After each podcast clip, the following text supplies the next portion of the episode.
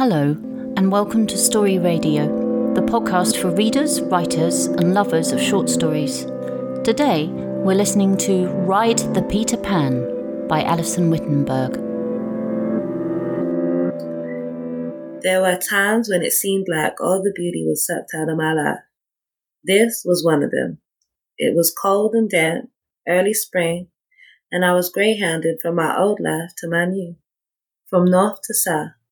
I was 24, master degree, unwed, and pregnant. All around me I saw failure. As each passenger climbed aboard, emptiness filled the bus. I saw the unshaved and the unshowered, the angry and confused, widows, retirees, practically invalids dragging their duffel bags. Beside me, a degenerate unwrapped his plastic wrapped sandwiches. I stared out the window like a peeping Tom. Riding the bus never meant passing City Hall, never going by the nice restaurants or boutiques melting into friendly pedestrians strolling past, no businessman with wedding bands checking briefcases. Nah, I saw a squeegee man dirtying clean windshields. I wish I'd taken the Peter Pan, a special line that showed escapist movies. I'd taken that before when I was only going as far as NYC. I saw a flick about moving an elephant cross country.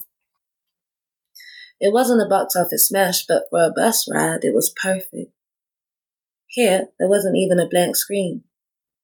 I could go for another feature length. Too bad that line doesn't go down south.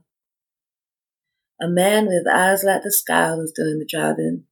He loud talked to the passengers in front a couple of rows about how fake pro wrestling was. He asked the question, how come every time they hit each other they stomp their feet?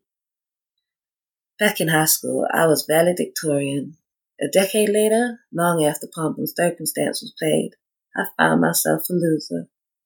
Just another confused minority waif riding public transportation, bouncing the back of her neck against the greasy headrest. My wish was for a miscarriage. I know that was a horrible thing to wish for.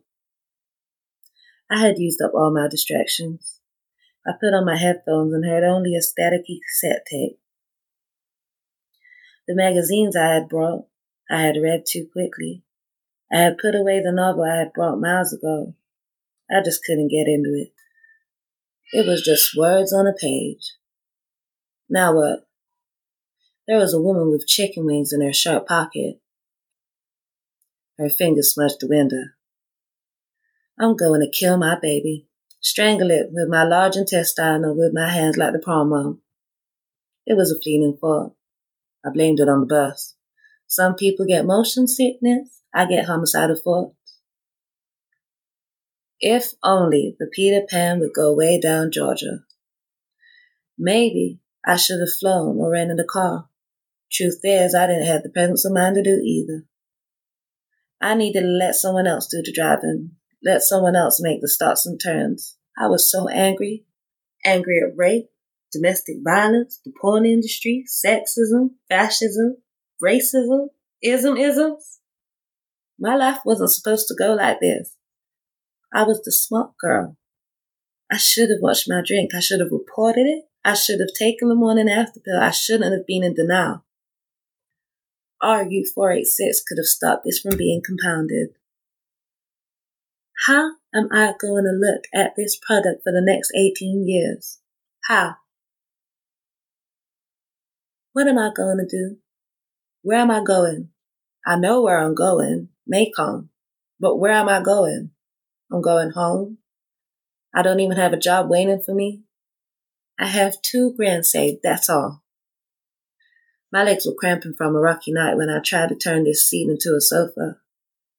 I snuggle in the best I can. I had no other plans than to live with my mother. My mother was loving and nurturing, but not understanding. She couldn't understand this. I couldn't understand this. A few rows behind me, that Lolita pop music was playing. Someone else turned on a hip hop station and overpowered it. This all could have been understandable if I dressed like the navel centric nymph but I didn't. I never did. Even on that night, I had on my work clothes at the party. Navy skirt, light blue turtleneck, and groping for cause and effect fall on stereotypes. I thought I knew Warren. We talked before about peace, public education, and reparations. My life was going so well. I was saving to buy a condo, something tasteful with modern furniture. It would look like the furniture storeroom at IKEA. Now look at me, boomeranging back to the same humble beginnings, to the gray borough I grew up in. I have lost control. My power is taken. My destiny. Couldn't he at least have opened up a condom package and put it on? The woman in front of me was babbling about how thick her son's neck is. He was in the Navy, and that Navy wanted to keep him out because he'd gotten too fat. They have been taping his waist and throat to find the density. My rapist wasn't big, but he did overpower me.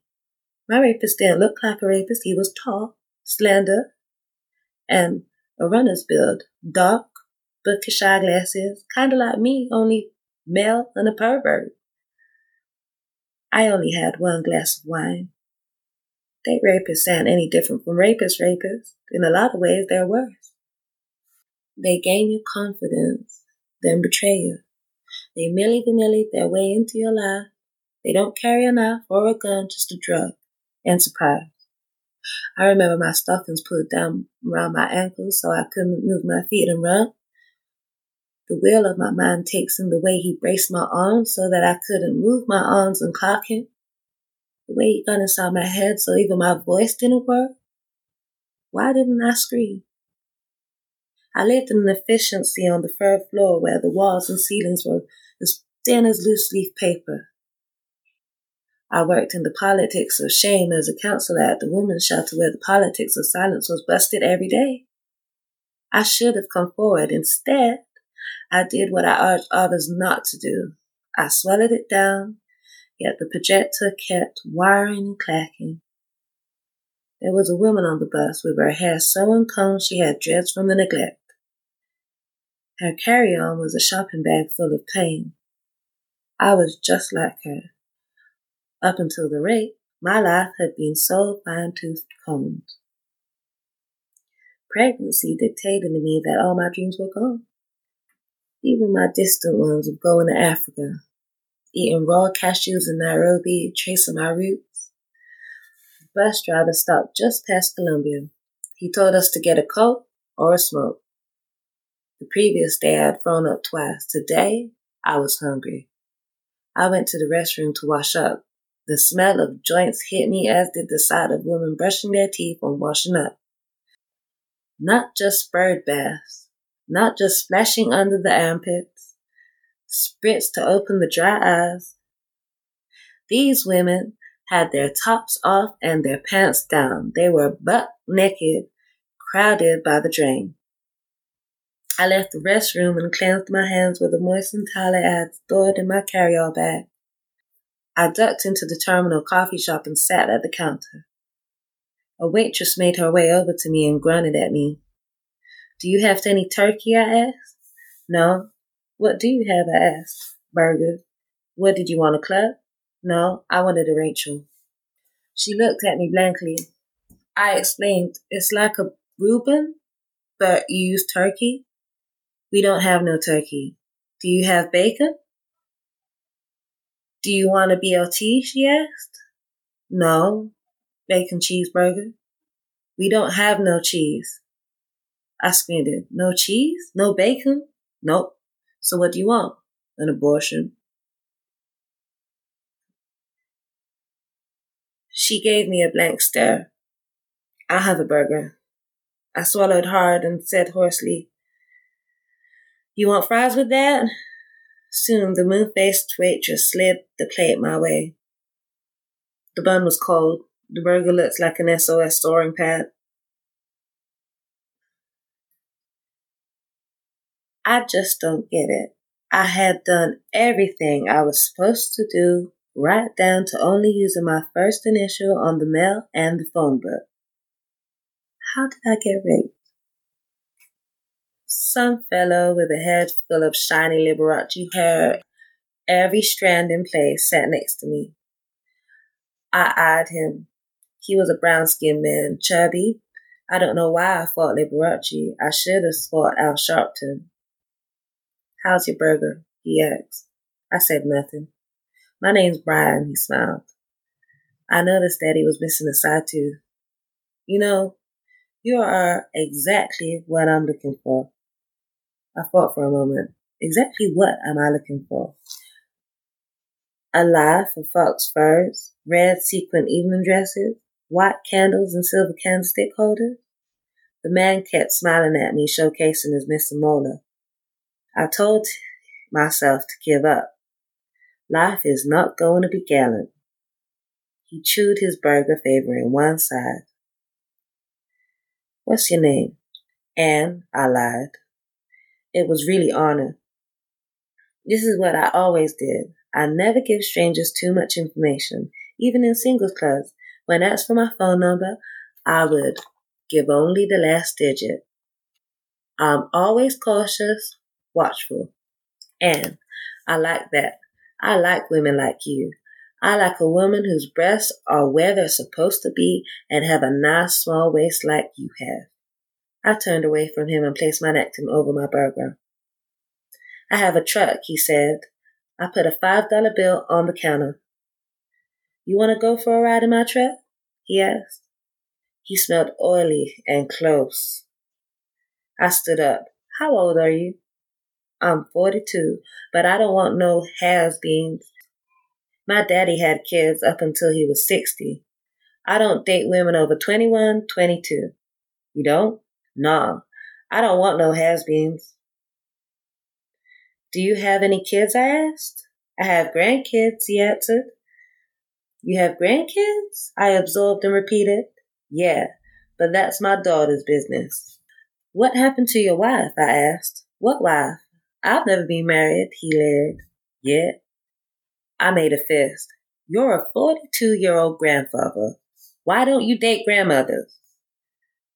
I done told you I don't deal with no has beens, he told me. Have you started your family yet? By family, you mean a mother and a father and a child, right? If you meant that, then the answer is no. I made my voice icy as Massachusetts in December. I kept my Candace proper and dry. You know what I mean. You got any shorties? he asked, still snaggletooth grin. The answer is no. I turned to leave. He reached for me. Get your goddamn hands off me. The entire clientele craned their necks at me. An older woman next to the door looked over her glasses at me. The waitress cupped her hands over her face. I went to Smith, I told them. Then I gave Grandpa the finger. I gathered my coat around me, clutched my bag, and walked toward the payphone. I had promised I'd call my mother when I got close to home. I pulled out my card and pressed the digits. Ma answered on the first ring. How's your trip going? she asked.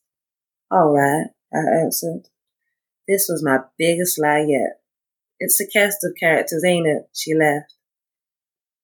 I loved her laugh. It was full, colorful, and southern. How far are you along? she asked. Right outside of Columbia.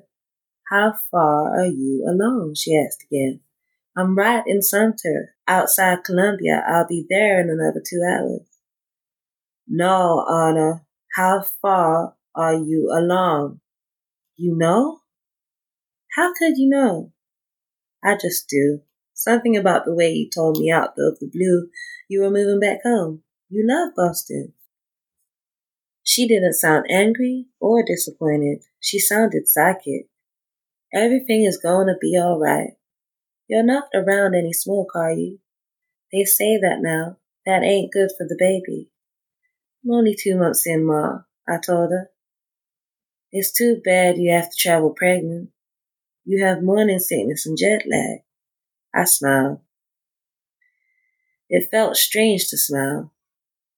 Ma, You can't get that from a bus because you fill every mile. Buses ain't so bad anymore. Don't they show movies? Certain ones do.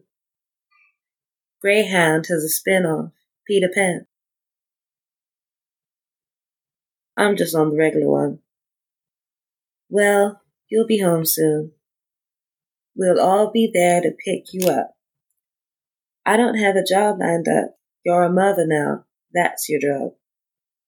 But I had a career. You find something down here. You've always been smart. Mom, I let a dumb thing happen. You're the first one in the family to ever go to college, Anna. You'll find something down here. We got everything Boston's got, just a little less of it. I saw a mass of people heading toward the bus. Ma, I have to go. See you soon. The bus was just about to pull off as I climbed back aboard. The driver asked me if I knew the rock. I crossed my fingers and said, We're like this. There was a reshuffling of seats.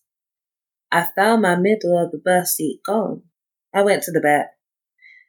It's always those honest students, 16 year olds who don't want to disappoint their parents, who hemorrhage from grimy abortions. Ma took the news better than I thought. My mother had empathetic ears. She didn't wear makeup or nail polish. She had basic hobbies. She liked to sew and cook. She was lucky. She didn't go out to the world to discover herself. She was married at 15. I was the exact middle child of seven. Maybe Macon wouldn't be so bad. It's not like I had a job on Wall Street. There's shelters in my hometown, or at least people in need of shelter. A voluptuous, big-hipped woman sat next to me. She had swollen ankles. She was one of the nude women I saw in the restroom.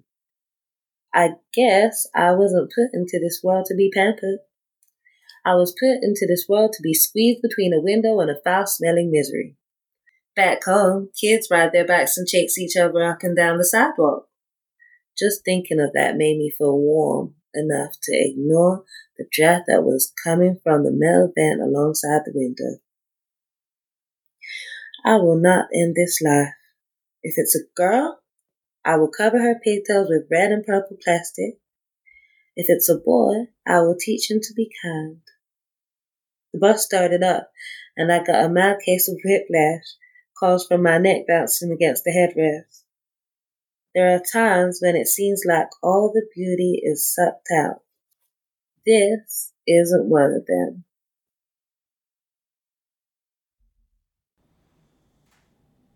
That was Ride the Peter Pan, written by Alison Wittenberg and read by Antonia White.